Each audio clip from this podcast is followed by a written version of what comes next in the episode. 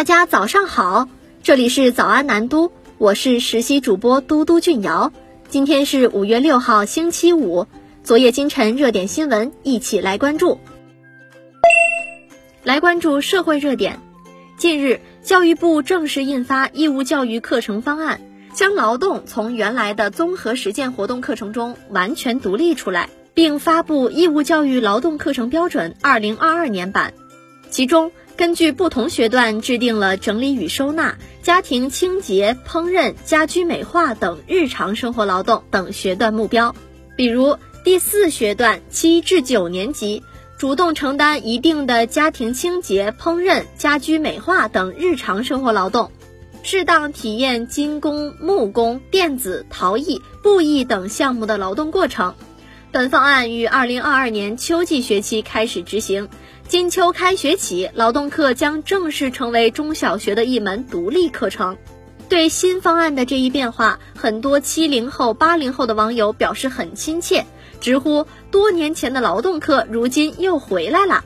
不过，也有网友家长表示，强烈建议在学校完成，不要回家叫家长拍照片、视频。来关注五一出游方面，近日国内部分地区疫情反复。导致五一假期旅游市场承压明显。二零二二年五一假期，国内旅游出游一点六亿人次，同比减少百分之三十点二；国内旅游收入六百四十六点八亿元，同比减少百分之四十二点九。但与此同时，露营成为了五一假期出游的一大热词，备受追捧。周边露营市场持续升温，露营相关搜索热度环比上涨百分之一百一十七。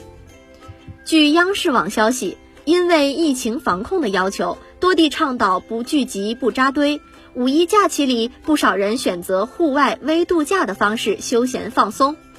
在线旅游平台数据显示，五一假期露营旅行订单较清明假期大幅增长五倍，九零后、八零后人群占比达到了近九成。户外微旅游也正在衍生新的消费场景。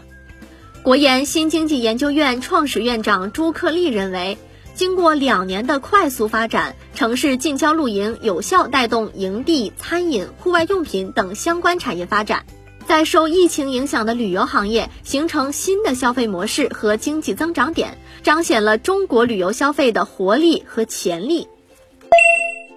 来关注交通资讯，根据国务院物流保通保畅工作领导小组办公室监测汇总数据。截至五月四号二十四时，全国临时关闭的高速公路收费站和关停服务区已全部清零，各省区市高速公路无临时关闭收费站，环比前一日减少一个，比四月十号六百七十八个减少六百七十八个，下降百分百；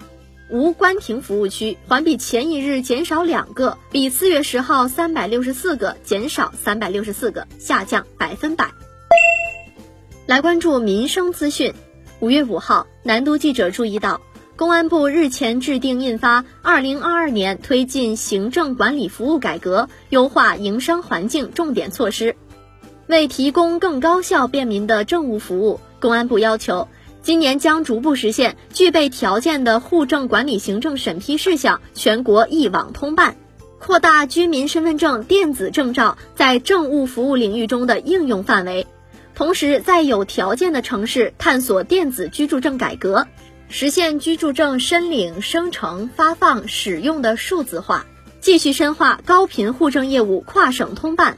在前期试点基础上逐步扩大试点范围。今年，公安部还将在北京、上海、重庆、杭州、广州、深圳六个重点城市试行公安服务一窗通办，建设涉及治安。户政、交管等公安服务综合窗口，推进更多事项一站式办理。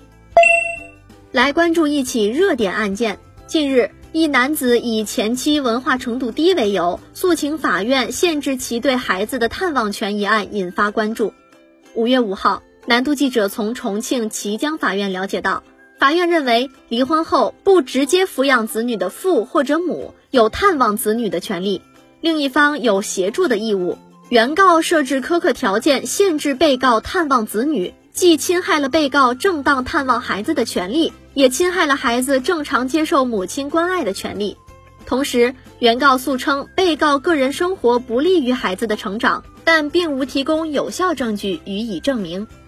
法院最终判决驳回了原告的诉讼请求。来关注消费方面。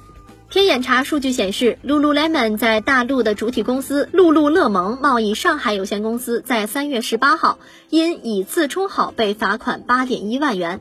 五月五号下午，Lululemon 在微博称，公司第一时间下架了相关批次产品，在内部展开了详细核查，并积极进行了整改。南都记者在各大电商平台已搜索不到相关产品，尽管 Lululemon 并未披露未达到充容量的原因。但从 Lululemon 财报看，Lululemon 的生产环节高度依赖供应商。Lululemon 财报透露，Lululemon 并不生产产品或原材料，而是依赖供应商。虽然 Lululemon 与供应商、生产商建立了长期合作关系，但均没有相互签署长期合同。这意味着面料并不能构成 Lululemon 与其他服装品牌商之间的竞争壁垒。来关注五一档票房。灯塔专业版数据显示，刚过去的五一档收二点九七亿票房。这个数目虽远不如二零二一年十六点七四亿票房，但在北京、上海两大主力票仓暂停营业，仅三部中小体量新片上映的情况下，不少业内人士表示，五一档的表现算是超出预期，也证明了观影依然是刚需。同时，自三月二十六号以来。五一档久违的实现了单日票房突破五千万，在一定程度上提振了行业信心。